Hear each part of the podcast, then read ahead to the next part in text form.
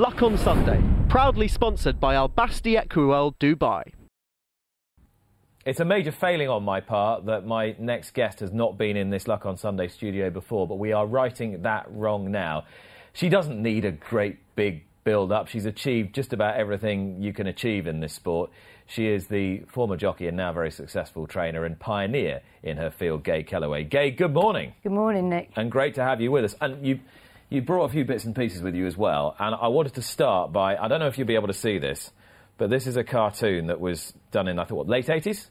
Uh, no, early eighties. Early eighties. Yep. Saying, I don't care who's sponsoring Gay Kelleway, you're not going out like that. Now, where can I, where can I, where can I show it to you there?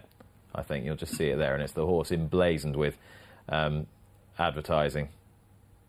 There we go. And what I didn't realise until you told me is that you had the biggest sponsorship the in racing at the time. The first, the first commercial jockey, yeah. sponsorship at the time. By Hinds. This was in the early eighties. It was Hinds. So tell me how it all came. That all came about. Um, obviously, I was making great strides as a lady jockey. I yeah. was, a, you know, I rode in the Oaks, and obviously, I think it happened before the Ascot winner. Actually, the Ascot winner was the, obviously the icing on the cake for the sponsorship, Hinds, and they came about because back in those days, amazingly enough, you know, uh, well-known sports women at the time were appearing in various. You know, I met Princess Diana, fortunately, uh, at um, w w when they opened a big centre up in London, and um, I met various people like Maureen Lipman, uh, bizarre sort of actors, famous sports people, Olympians, and we appeared. I remember one time I, I appeared uh, promoting Orangina, which is a French drink. Yeah, yeah, no. I...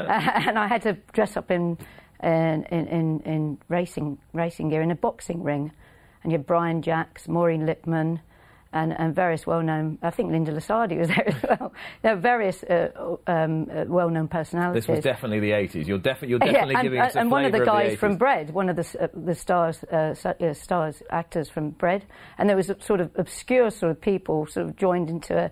Uh, and they asked me, and, and obviously I didn't have an agent then, or they just called us up and asked us to do these promotional things for, for, for you know, to promote people, well-known people in sports. So obviously, in those days, obviously you have it very much so now, uh, or the intention. But you know, it's you know you had the basic racing papers, the basic T V channels. Um, so it's quite good. It was it was it was um, certainly I did some obscure things. But I suppose that's a measure of the fact that you know racing was pretty close close to.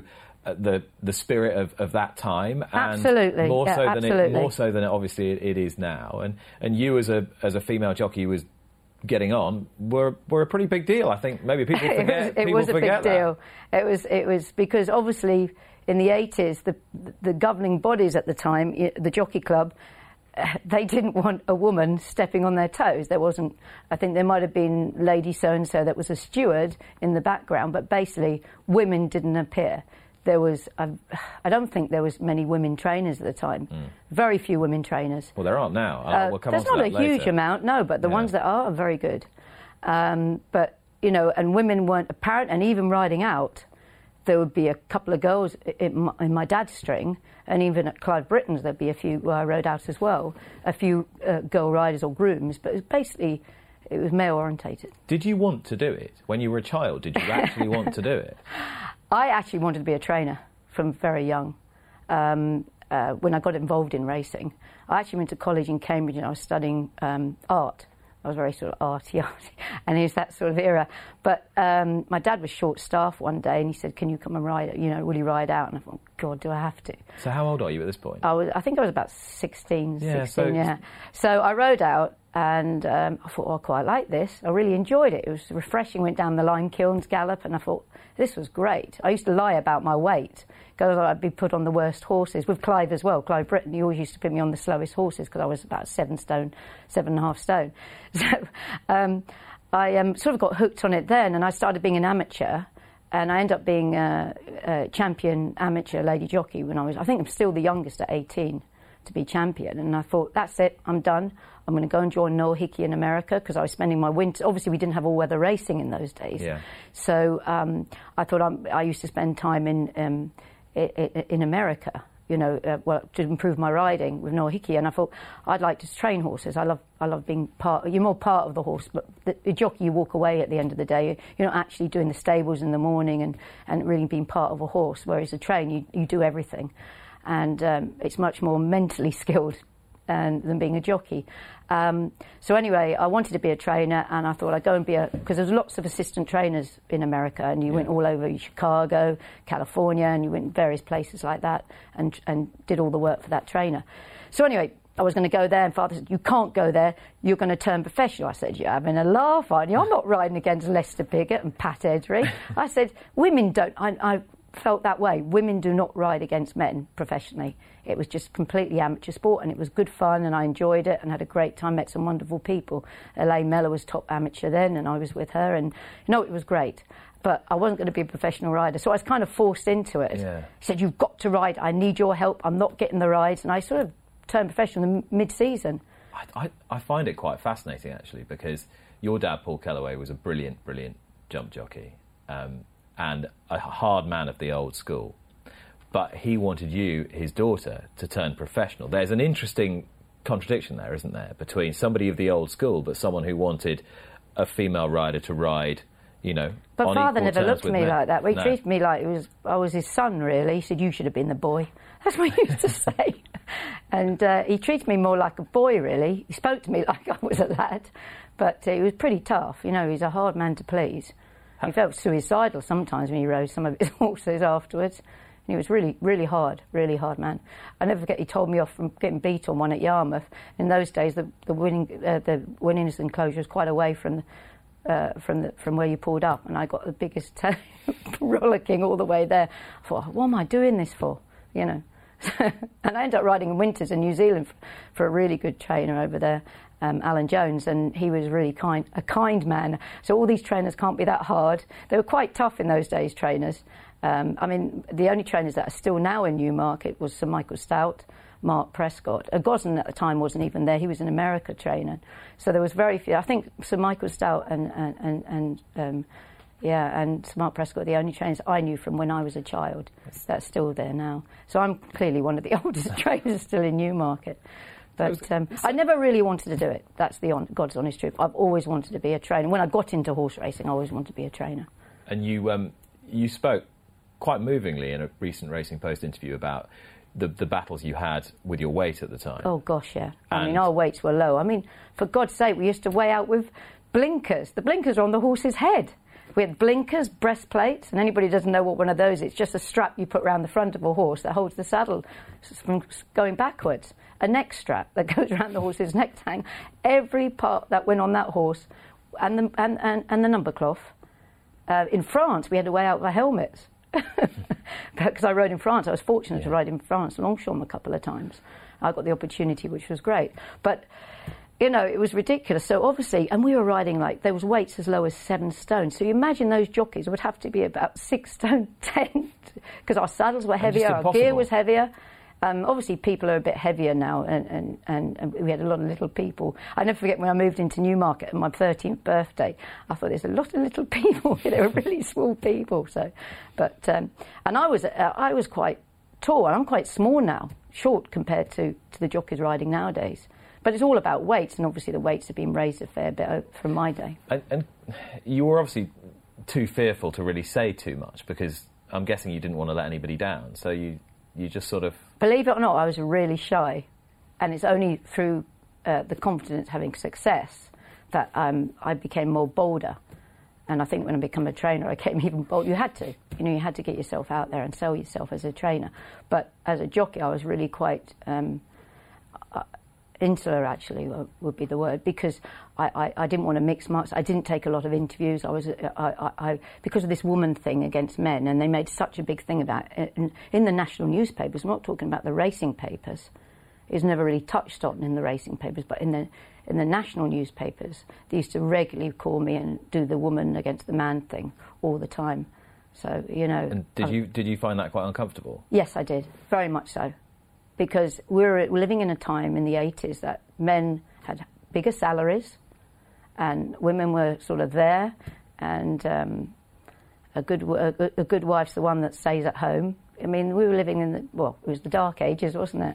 I was quite liberated, because I felt I could do, I had to, all I knew that I could not ride at the same weight as Pat Eddery, because he was riding at eight four. I said, I'm nowhere near as good as him.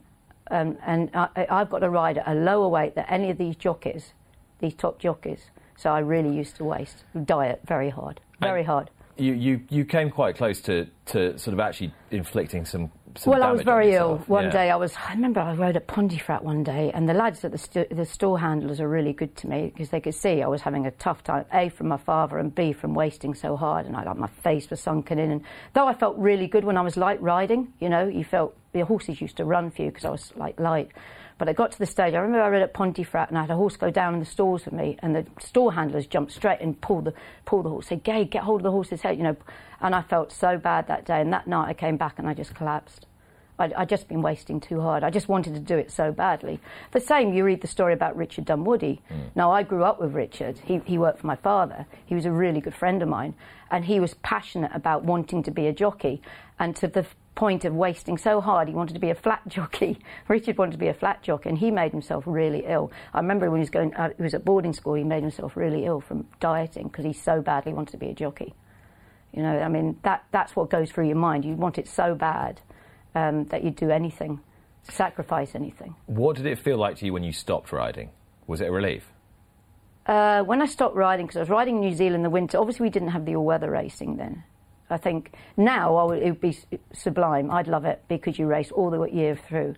And I was worried, but Father always wanted to keep me at home to ride the yearlings through the winter. And it was like, I'd done all that, been there, done it, bought the T-shirt. I wanted to ride. And I wrote a letter to Alan Jones because via Elaine Mellor told me. I said, where else in the world are women the same as men, equal nearly? And believe it or not, though New Zealand's meant to be ten years behind the U K, they were on level, way ahead of us. And fifty percent of the riders in New Zealand were girls, really good girls. You had Murray Linden that went to Singapore and was a top rider there, you know, all, all back in the eighties. Did you did you feel happier there than anywhere yes, else? Yes, very happy. I can, see, I can hear yeah, it in your voice. I had good times there. And also I proved to myself, it wasn't my father giving me all the good rides, mm. because, you know, you'd all think that. Um, Alan Jones said you were the best English jockey I had over here, and I used to work, and he said, your work ethic is brilliant. But, again, the, the weights were very light. They were lighter. You know, I was riding at forty-nine kilos, fifty kilos. They were lighter than they were in England. But I went over there straight from the, from, from the English season, straight to New Zealand, got yeah. on a plane. Father went mad. I just disappeared, went to New Zealand and just took off. Never heard from Father all through the winter. And then totally got a call in the, in the new year in the new year and said, well, you're coming back to ride these horses. But, you know, I had a really good season. I rode some good horses there and had some good winners. So. Were you tempted just to stay forever? I was offered a job in Australia and I probably should have gone. Do you regret it now? Uh, I don't regret anything I've done in racing. I've been so lucky. You know, to, to, to have a beautiful home I have, and you know, something I was never, I never, I, I wasn't brilliant at school. Um, I, um, I, I, a very ambitious person, but I believe that being a girl rider, I had to try twice hard. I'd be running at night, run, walk, lots of walking. Like Ray Cochran always used to say, "Walk, walk, Gay, don't run. You put on weight." And I used to watch my weight. I was so dedicated. I used to take aerobic classes. I used to teach aerobics. I was obsessed. I had no sort of, uh, uh, not that I, I was bothered, any social life when I was in my teens. It's I quite just... it's quite funny because people associate you with being, A, quite outspoken and and confident, but but also quite gregarious and enjoy enjoy people's company. The picture you're painting doesn't necessarily tally, I've made up for lost time, that. Trust me. But, it, but is it because you're... Is it because you're wanting to compensate? Is it because you think, well, if I'm going to be successful as a, as a business person, then I'm going to need to get out there and sort of sell myself a little bit? Yeah, but I, I, a lot of my owners are my friends, which is great. And they've been very loyal in very difficult circumstances this year. Um, very, very loyal. Um, because as an owner in this country, I'd be thinking twice about having a horse in training yeah. here because of the circum, not being able to go, et cetera. But, you know, I, I take them as my friends, and it's my life. It's my total life. I... I, I The only other sport I'm, I'm very passionate about is tennis. But uh, apart from that, I, I, I stay put in racing. Even on my off days, I actually go racing and enjoy going racing, say to Ascot or, or Newmarket on my day off. I feel totally relaxed. I can go there for a nice lunch. Uh, back, remember those days? um, back in the day, and, and have a good time with friends, you know, and, and really enjoy it. I've been I get invited to a lot of, you know, um, over the last couple of years, boxes and, and do's, and asked to do some chats and stuff. And I thoroughly enjoy it. It's all to do with racing. And you I'm like consumed that. by racing. I just so passionate about, and, and I'm still as ambitious now as I was thirty years ago when I started. So with that in mind, has this been, I know this has been a hard year for everyone, but has it been hard for you because you haven't had that human contact, you haven't had that engagement, or can you still enjoy your own company? Well, I improved my well? home, my outside space, to, to engage people to come, and I've got an owner's room at, at my property in Exning, um, so I've had a few people come and stay with me, and, and also I've been so fortunate that I have a big interest in France and horse racing there, because yeah. we set up a stable there, and um, I went to um, Deauville, which I go every year without fail, and I absolutely love it, and I take a group of owners with me, English-based owners, we go and have a great laugh, and we managed to get those five days in before we were, before we were told to self-isolate, so I was lucky that way, but um, I miss that dreadfully now, uh, obviously we miss it, it's, yeah. it's, it's, it's terrible at the moment for us, yeah. Are you gonna Are you gonna go to France full time? Because you you've obviously been sending some horses over there to uh, your ex partner who trains in La Mollet. Yes. And um, is that something that is going to become more of a priority for you? It kind of is a little bit now. Um, I've actually shot myself in the foot with a couple of owners in my yard because I, I advised them to take their horses over there, and they've done wonderfully well. Lower grade horses, that is, because they went over there and they've had a great time.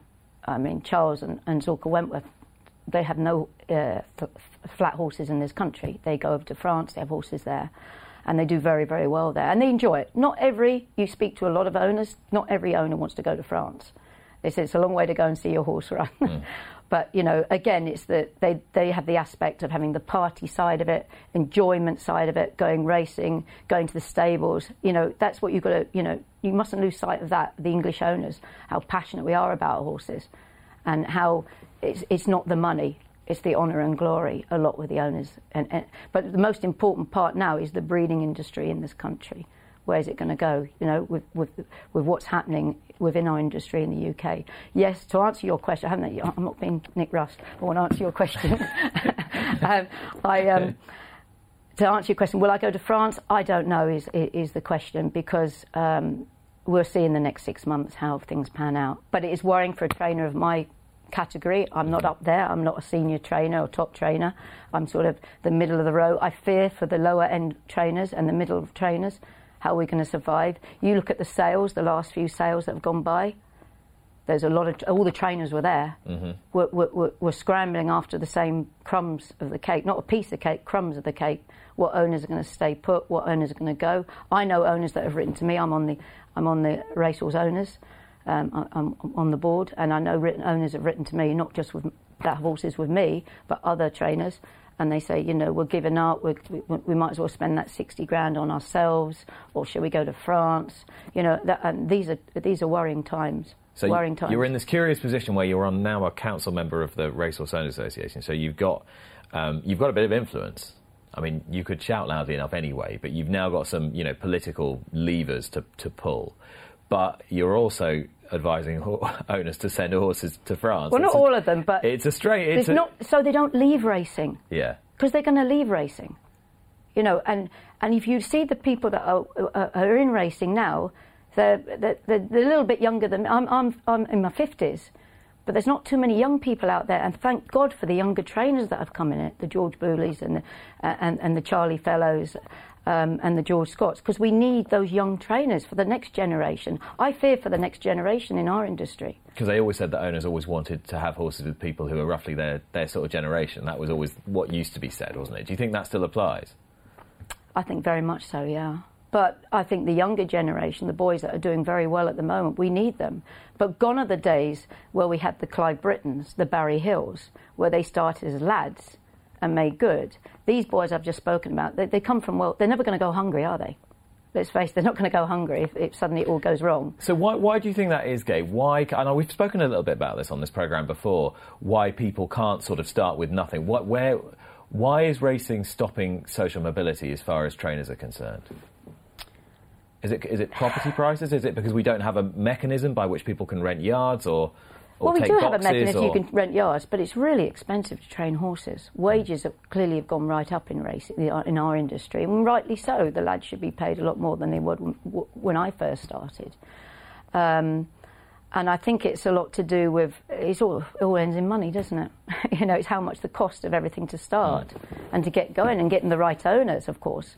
A lot of owners are now going half in horses with trainers or a quarter. They're, those owners that were taking whole horses are taking half a horse and, and so forth. You know, a lot of owners are taking ten percent when they would have half a horse. They've really cut down.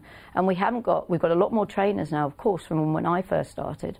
And there's not, like I said, there's not enough pieces of the cake to go around, really, realistically. When you get up every morning, do you still approach the, the, the job with the same enthusiasm that you did twenty-five years ago? Absolutely, because I step out my front door and I see some beautiful horses. And I love my horses. You know, I just love going round, and they all have different personalities. And I do it because I'm a little bit girly. I love, my, I love horses. Mm-hmm. I don't do it because... You know, I think about how much I'm going to earn or what I'm going to do. I just love being around. I'm so lucky to do a job that I love being around. You know, horses every day. I couldn't, I, I'll never forget, I worked in London um, uh, for, a, for a couple of years before I started training. And I used to ride out on a weekend. God, I miss horses. Just touching them, being near them. You know, I should be buried with one, really. But no, it's actually being associated with that animal. And it's amazing what we do. And they get so well looked after, horses. So well looked after, especially in this country. We really look after our horses well here. Are you better with horses or better with humans? Oh, definitely better with horses. Yeah, uh, yeah. I think a lot of people, uh, a lot of people would tell you so. Yeah, yeah. But as I said, I, I've always wondered whether your your image as a sort of, um, you know, being quite forthright and slightly sharp-tongued. I always wondered whether that was really Gay Kelleway or not. Well, you know, I believe in... There's a lot of people that are sitting on their hands at the moment, not saying anything. And they're, they're good speakers. You know, you know, they come and talk to you and sit behind over a coffee and chat away and come up with really good stuff, but go and say it. You might as well be dead if you don't speak out. You know, I'll go and stand on my soapbox and, and speak out if I think it's right. And you know it's right. Mm. It's common sense it's right. But we haven't got... In, in our industry, we haven't got enough people that actually speak out. We have a lot of, uh, a lot of governing bodies and, and, and people that run various... you know, uh, uh, uh, things. And, and, and, but I still think there's not enough people that actually come out and say things and be forthright. You've got to be more forthright. That's the way I am. I'm forthright. What you see is what you get with me, always. So the answer to my question is yes. That is. That I is. Guess so. That, you know that. Look that at is, you. You're a bit. That is. The, that is the pride. That oh my is the, God! The, what's she going to come out? No, no, next? Not at all. I, I, that, I, listen, if I didn't, if I didn't want you to come out with something interesting, I wouldn't have asked you on. But the, the public Gay Kelleway that we see is the is the private Gay Kelleway. I'm passionate. I mean, I I, I, I know right and wrong. Mm-hmm. I know right from wrong, and the, the, I would go and say something to a steward if I feel um, that the horse isn't being treated right by yeah. a particular trainer at a race course. And I've been rubbish for that. But I will go and say something oh. to the steward. If I see there's a lame horse walking round that, you know, in the stables uh, before racing, I will say something. Whereas a lot of them, oh, oh, don't get involved, don't get involved. I think that's only right. And I think about the horse. I only, I really think about the horse first. I think if there was something that struck me, uh, it's it's all very well to, you know, we can we can lob grenades at the Jockey Club or the B H A. It's easy, easy enough to do. We all do it. It's quite straightforward. For you as a member of the training profession to actually hold your fellow professionals to account, now that's that's a bit that's brave, because you're risking being being unpopular. And we've talked about this before. You you think that not every trainer is looking after these horses as well as they should be. Um, that's something I don't know. But I, I look. It's, it's not my job, it, it's the B H A. They have very good people in place keeping an eye on stuff. And I think, like I said, I think our horses get very well looked after. Mm. But I think, um, getting off the subject, I think, we've, we've, like John Gosden said, you know, we've got to get our house in order over this business. But who's running the house? You know, who's in charge of this house? You know, and we've got some really good trainers, like Mark Johnson. He's a great spokesman. And he, he'd be right up top there to, to speak out. But they give up. Oh, we're speaking deaf ears, but, you know, we need strong personalities to get out there and really do some kicking, kicking arse. Who would you like to see running the sport? You're going to laugh now. Mark Johnson. Mark Johnson. The trainer. Yeah. I think he's incredibly intelligent. He comes with some great ideas. He says, and I totally agree with him, that racing should be more um, applicable to the public. We should understand it better. You read a, you read a race card. It, it, it, it's foreign to a lot of people. They don't understand it. See, football's so simple to the, the average guy off the street because you're just kicking one ball into one side and another ball into another, two teams. We should simplify racing a lot more. We should sell it better that way. Make it more sexy racing. We don't make it sexy enough. Well, talking of when, when racing was sexy, back in the nineteen fifties, um, your father was riding for Fred Astaire. That's and right, yeah. I mean, this is this is the time. Star. This is the time when film stars owned racehorses, and everyone everyone loved the game. I don't know if you can see it there. Um, if we can pick it up on on that camera, you can see on the left there. It says to Paul Kelleway, "Thanks for taking good care of Rainbow Ice. Sincerely, Fred Astaire, nineteen fifty-six." And on the right, there's a picture of your dad riding the brilliant dual champion hurdle winner Bueller for for Fred Winter. But it was a It was a glamorous, sexy industry then. It was, very much so. So you now have to apply that to, you know, what we love now, and you're the person to tell us how to do it. I don't know if I am, but we've got to, we've got, we've got to appeal to the, the younger generation. We've got to make racing a bit more sexy. Uh, it's very stiff upper lip. Come on, Nick. Come on. It still is quite stiff upper lip, isn't it, racing? You know? And I, do, and you not, do you not think the sport is trying to sort of diversify its fan base? You guys make it easier. Because you understand it. You know, the T V guys are trying to make it more, you know, anybody can come into it. But we've got to stop saying how much a horse costs on the T V, because you frighten so many people away. Oh, it was cheap, fifteen thousand. That's not cheap to the, the, the layman on the we, side of the street. We, we, that we, is we, pound I, each way on a horse. I found myself saying to somebody, God, I can't believe that horse only cost ninety grand. And I'm like... you can't say no, that. I know. I know. I, you make a good point, I think. You've got to make racing affordable. And a lot of people, I have all types of people have shares in horses with me. You can buy a five percent share for a minimal amount of money, a few hundred quid, and get involved. And at least you can get into the races. You're not the public that can't get into the races. But, you know, it's, you don't have to be a rich person to be part of a syndicate. And we must embrace, like the Australians, syndicates. Because they really make it doable and make it fun, and all the, you know, so many of the top horses in Australia are, are, are syndicate owned, and you it, they embrace the pub, the whole of the the nation, Australia, and that we want to be a little bit on the same par as the Australians.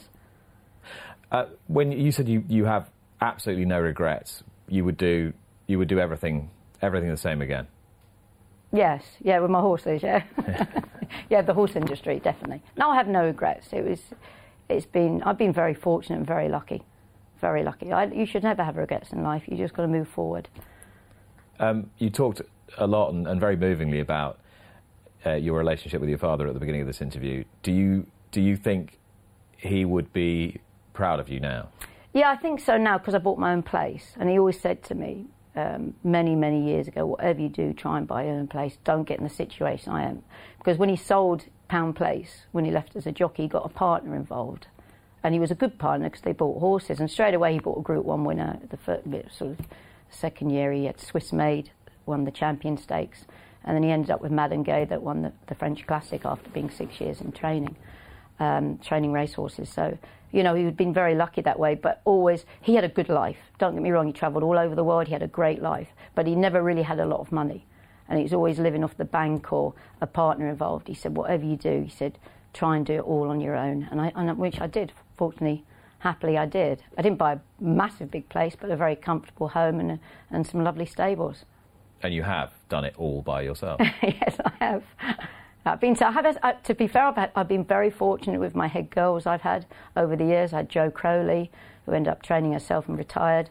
And uh, I've got Elizabeth Mullen, she, she worked for Sir Noel Merlis, and she'd been with me twenty years, and, and Sir Michael Stoute. So I've been very lucky with my, my head people in my, in, my in my staff. I've been very lucky that way. And they're like a rock to me, because you need, you can't sail the ship alone being a trainer. You've got to have good people behind you.